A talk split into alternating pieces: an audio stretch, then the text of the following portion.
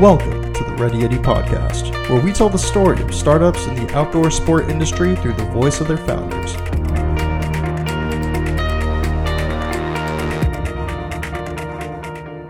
Hey guys, before we get into today's episode, I wanted to talk about our membership program.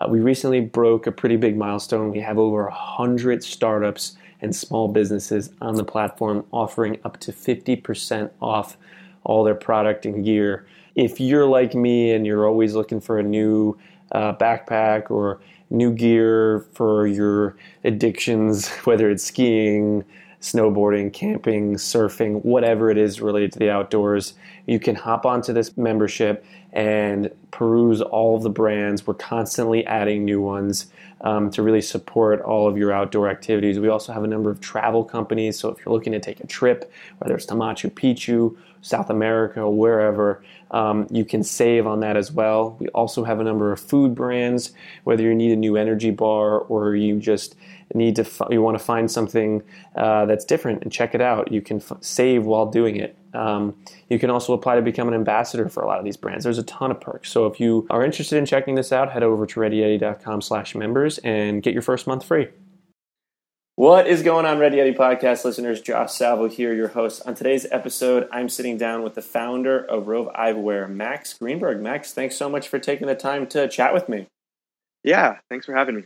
Definitely. So, for the listener that's never heard of Roav Eyewear, how would you best describe it uh, to someone who's never heard of you? All right. So, we make the world's thinnest folding sunglasses. Uh, so, they're really, you know, for comparison's sake, about the thickness of an iPhone. So it's it's the first pair of shades that you can really fold up and and pocket just as easily as you would your phone or wallet or keys. And you know, enables you to take it with you everywhere, all the time, bring it with you anywhere. I think it's a really great like value add. And in addition to that, we've, you know, really spent a lot of time and effort developing glasses that are super durable really lightweight and comfortable and you know also look great we have a bunch of different styles so yeah that's that's Roav eyewear in uh, in a minute Uh, where did the idea come from? Like what made you decide like hey i'm going to start an eyewear company? So the the initial idea actually came way before me actually deciding to to start a company off of the idea. I think it was probably like a decade ago or something. I was traveling in Europe with my family. I was, you know, being a tourist one day and it was constantly going into shops and museums and taking my sunglasses on and off and just becoming really frustrated with you know having this really bulky case on me and then you know i kept like giving it to my mom so she could put it in her purse because i didn't have a bag with me um, and then you know i'd have either like put the sunglasses on my head or on my shirt collar and just thinking, you know, like, why can't these go in my pocket?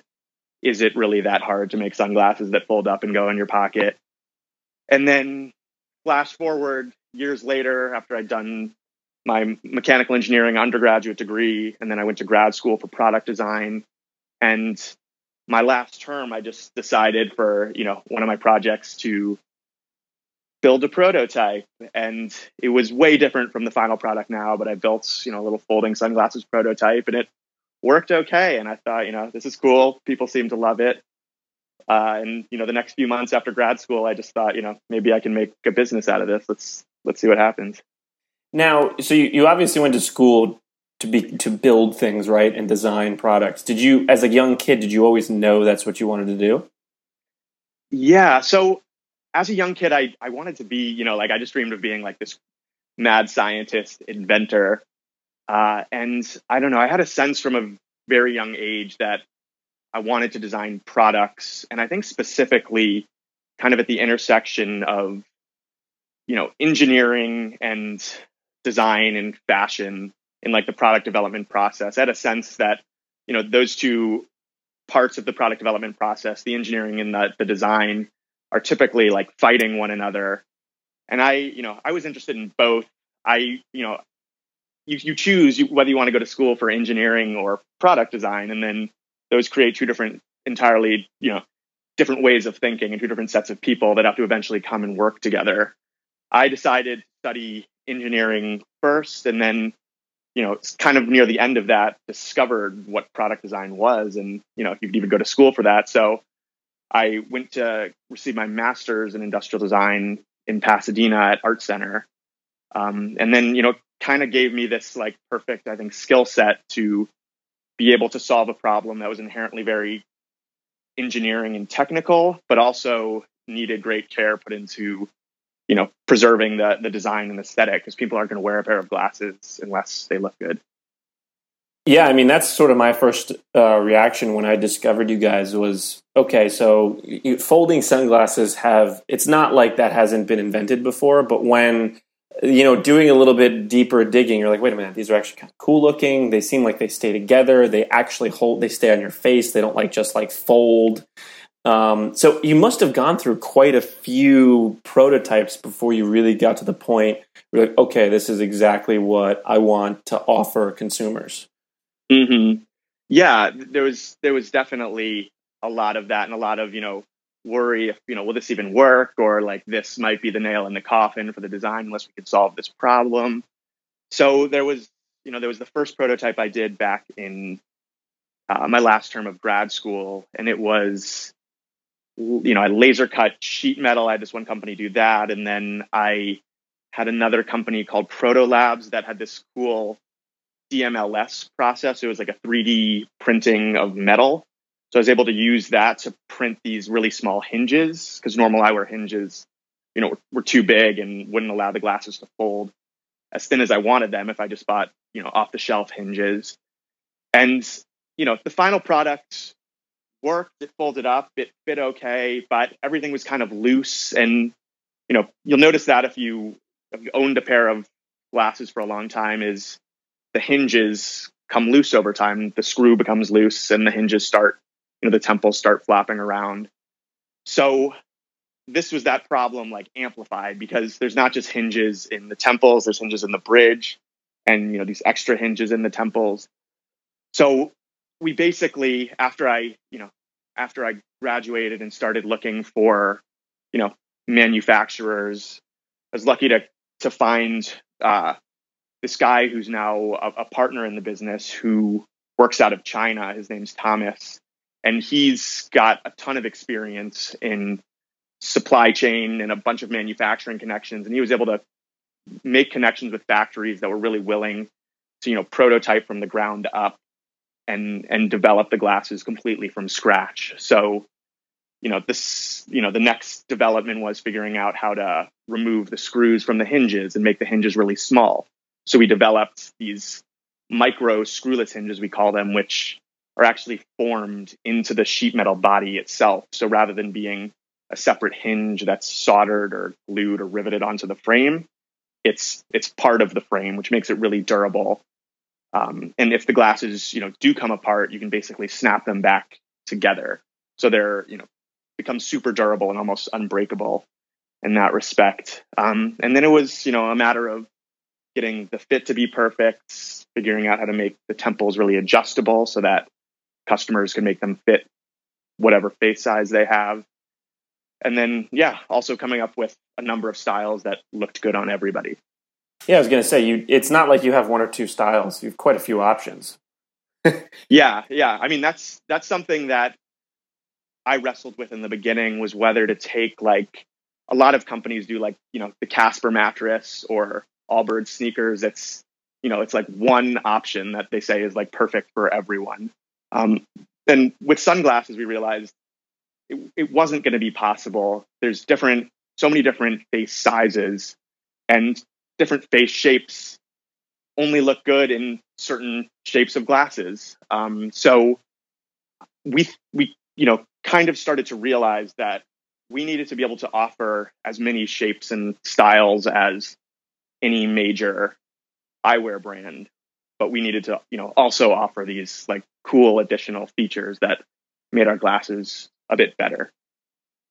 That's so interesting. Okay, so you from the time period of going on vacation with your with your family to the launch of your Kickstarter campaign, and you got you Kickstarter and Indiegogo campaign. You guys raised over two hundred thousand um, dollars, which clearly proves the concept, right? That then what happened? What was next? So we finished the Kickstarter. We were already pretty far into the product development process at that point. We knew the glasses could be made. We'd already made some, you know, a short run of prototypes that still needed a bit of refining, but were basically there. So the next three to four months was basically just manufacturing them at, at scale and making sure quality was there, fixing some of the bugs that we had in, you know, the early prototypes, and then also figuring out where do we go next, which is kind of the scary thing because Kickstarter felt sort of planned out. We we knew basically what we had to do. I hired a uh, a marketing agency that focused on crowdfunding campaigns. So they kind of told me what needed to happen. I knew I needed a video. I knew I needed somebody to help market it. That's what they did.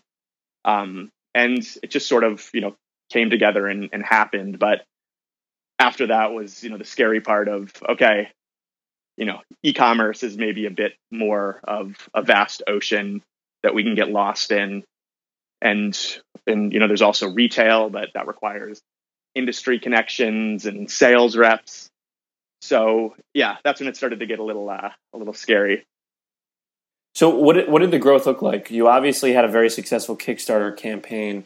Post campaign, um, how well has it been received? So it's been really well received, and people love the product. People have been using the product, love it. One of the best parts is getting, you know, stories of customers that have you know have some crazy adventure involving you know losing the sunglasses or and then refinding them or having them run over by a car and then snapping them back together and working again. Um, so so people seem to really love the product. It was it was really a matter of figuring out how to how to scale and how to deliver a great experience to the the customer. I think one of our biggest mistakes early on was trying to be innovative in every aspect of the company. So, you know, we we obviously wanted to be innovative on the product and we were innovative, but instead of just focusing on that, we spent time after the Kickstarter trying to develop this really insane website that had, you know, all of these custom developments and like moving video aspects. Um, and also the uh, the way we were gonna like sell the product was to each month release a limited edition new set of styles. So have limited editions released every month um, and try to sell out. And we had a countdown timer on the website uh, and try to draw like, you know, a craze and uh, yeah, I guess like a fear of missing out with with that sort of product cycle. But it, it ended up being like way too complex. The website didn't work the way we wanted it to. Um, so we we ended up kind of taking a step back and saying, okay, we've got a really great product. People love it. How can we like just find the most efficient way to deliver this product uh, you know with great customer service to the customer and that ended up being you know a shopify website and you know relatively standard theme template and you know just trying to to slowly grow our our marketing channel and yeah, it's it's been it's been going good so far. We've sold another three to four hundred thousand dollars since we launched or since we shipped about a year ago through our online channel, um, and we're kind of growing the uh, the retail channel alongside it. Well, that's pretty incredible in a year to do that kind of revenue. Um, like that's awesome. Like congratulations just first and foremost. But I, what i want to ask is what, what, how does the the um, what channels would you say attribute to most of the success? Is it facebook ads? Do you just feel like it's the fact you have a quality product? Like what do you feel like is really helping you be so successful online? Yeah so we we had a marketing guy shortly after the the kickstarter but that was kind of when we were you know making all these mistakes with our e-commerce channel and really like finding our feet. And then we, you know, the the marketing guy that we had left and we just sort of, you know, we're just we were just getting organic sales and we have a really great repeat customer rate, which is is one of our best metrics and shows us that people really like the product and once they want to buy another pair, they they come back and buy one from us. But yeah, it wasn't it wasn't really until only like 4 months ago that we started advertising again. We brought in another marketing guy and he's been great and I'd say primarily our biggest channel is is Facebook. We're doing some, you know, some Instagram ads too and starting to, to explore Google AdWords. So yeah, right now we're just kind of growing the the Facebook channel and trying to see how it scales. We have really good ROI on on that channel so far, but there's only so much we can dedicate an ad spend each month, and we only have so much inventory uh, each month to be able to sell. So basically, the plan now is let's see how we can scale this thing, and then also possibly if we did if we did raise some money or have more money in the bank, figure out some some kind of new creative ways to spend marketing dollars. I think influencer I've seen be be really successful, do more brand collaborations and and get more PR. I think would all be really really great ways of generating interest. Now, did you have any mentors along this journey from when you guys got started in, in late 2015 to now? Uh, I I wouldn't say we had uh, I had a single mentor. I I definitely leaned on my dad a bit when I was starting. He works in finance, so he was able to help with some of like the incorporating the business and getting our accounting set up and all of those things that I really had had no idea how to do.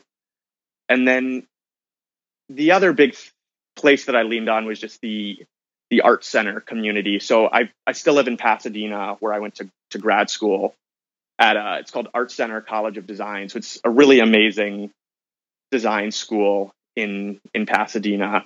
The campus is like this really beautiful location that overlooks the Rose Bowl in Pasadena. And I have, you know, a, my program was only 11 other students. So the connections that I made there were all really great. I got, you know, a great community of people that I could bounce bounce ideas off of great instructors that I could get feedback from. And, you know, I can always go up there and use their machine shop and laser cutters. And, you know, I have a bunch of people that I can try different glasses on to make, make sure they fit a bunch of different types of faces. Um, so yeah, just having that community there has also been really great for the business.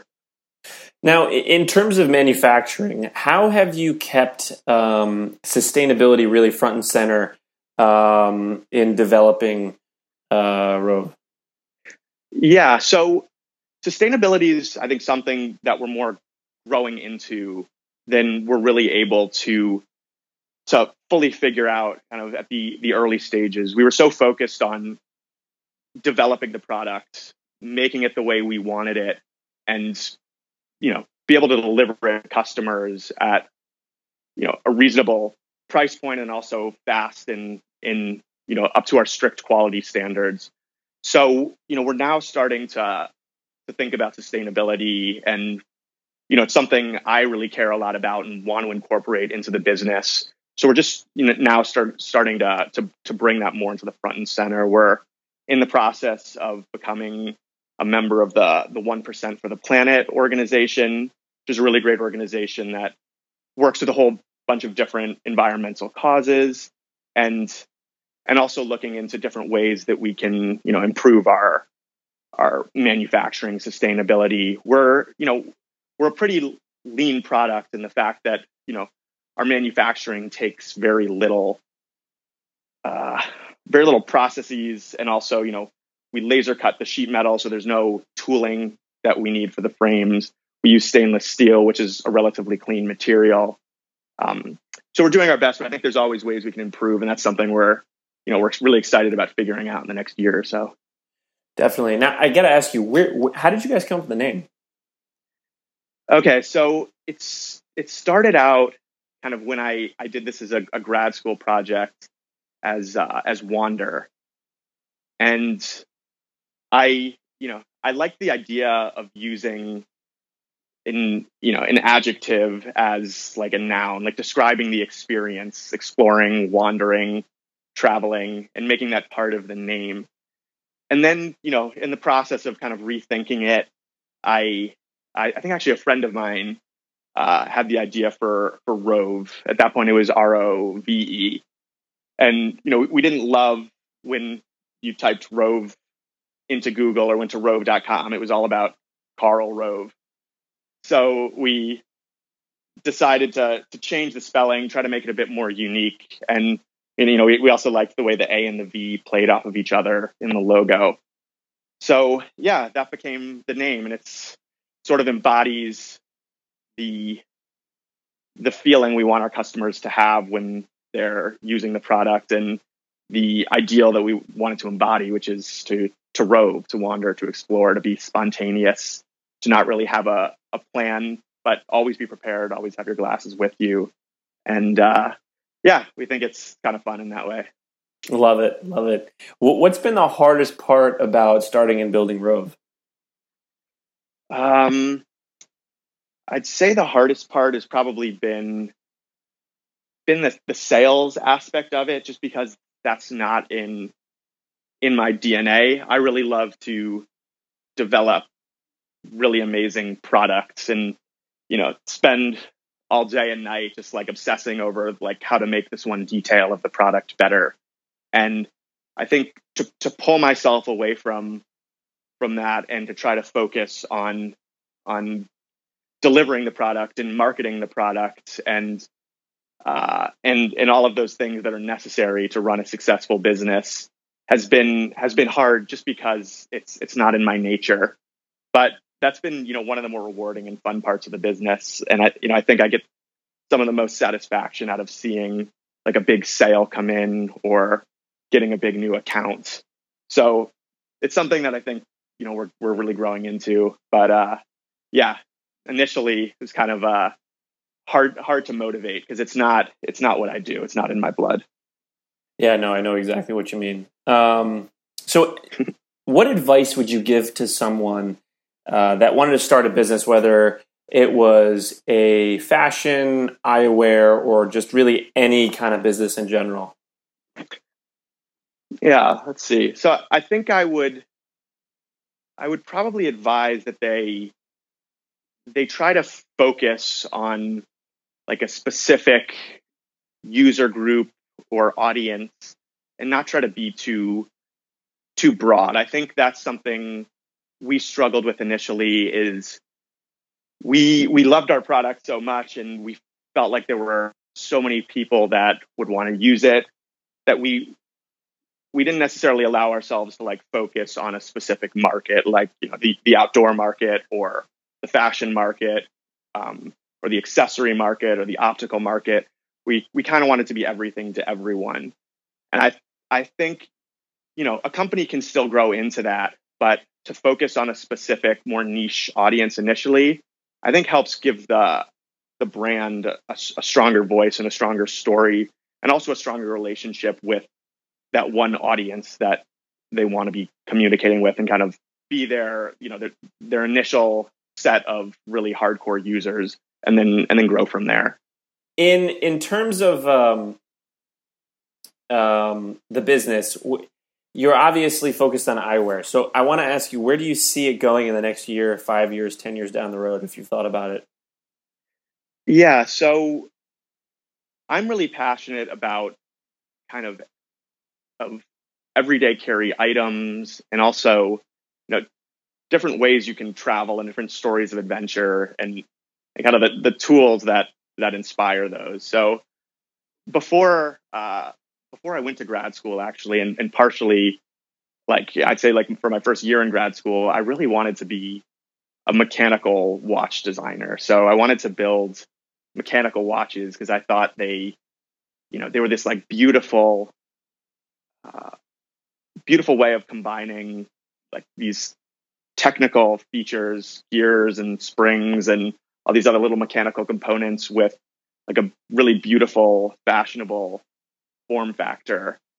Um, and and I think you know I, I kind of have, been, have used a similar skill set in designing Roav eyewear and a similar mindset, but I'm still really drawn to the idea of of making items and, and tools that are you know just a bit a bit better than they are right now. So I can see us getting into watches and I think, you know, like wallets would be a really cool place to to, to look at. So I I think we we want to continue to grow the the eyewear part of it. We're we're also working on optical frames that have you know can have prescription lenses put into them, uh, and also some different ways that we can take our our current folding concept and kind of just play with it, use some different materials um, and different things that make it a bit more exciting. But I think, if, yeah, if you look at Roav ten years from now, it's you know it's very possible we could offer other types of of fashion everyday carry items like watches and wallets and hats and shoes um, and uh, yeah things like that. What's the best part about running and building Roav? Uh, I would say probably the the product development is what what keeps me going. It's it's probably like less than 10% of the time that I spend is is doing product development. But it's it's why I got into this. It's what I have so much fun doing. Really thinking about how to make the product better, how to, you know, come up with more shapes and, and styles, use of different materials, uh, and kind of playing with all of those elements is what really you know keeps me going. I think. Yeah, no, I, I can hear hear it in your voice when you talk about it, like the the designing and the tinkering. It's always so much fun, um, and yeah. just the the the opportunity to sort of um, showcase and highlight your own um, designs and creativity, right? To, yeah, to your consumer. It's base. really it's really like a personal thing. I mean, I think I define kind of the difference as difference between art and design being, you know, art is just this this pure personal expression, whereas design is really focused on on the customer and solving their needs. Um, and I, I try to keep a good balance, but I think a lot of what I do is really me just building the things that that I that I want and that I think are beautiful and I want to see exist in the world. And you know, really just hoping that other people also find like an interest and use for those things as well. Well, sounds like you're off to a good start. yeah. well, Max, I, really appreciate you taking the time to come on the podcast and really share your story. But for the listener that wants to keep tabs on everything going on with Roav um, in the future, where's the best place for them to do that? I would say uh, at Roav Eyewear is our Instagram. And then if they go on our website, roaveyewear.com, they can sign up for our newsletter and we'll keep them in touch with all of our upcoming sales and new product releases and all that good stuff. Definitely. And, and for anyone listening between July 10th and August 7th, we're actually going to be giving away a couple pairs of Roav eyewear along with a ton of other gear. The theme of this giveaway is going to be travel. So definitely check that out on readyyeti.com. And with that, Max, thanks so much again for taking the time to share your story. It really was uh, fun hearing uh, hearing how everything got started and where you guys are going in the future. Yeah, thanks so much, Josh. If you enjoyed today's podcast episode, then we would be incredibly appreciative if you could log on to iTunes and leave us a quick review. This really helps us get noticed by other podcast listeners like yourself. And if you know anyone that would benefit from this episode, then please share it along. Well, that wraps up this episode of the Ready Yeti podcast. We'll catch you guys next week.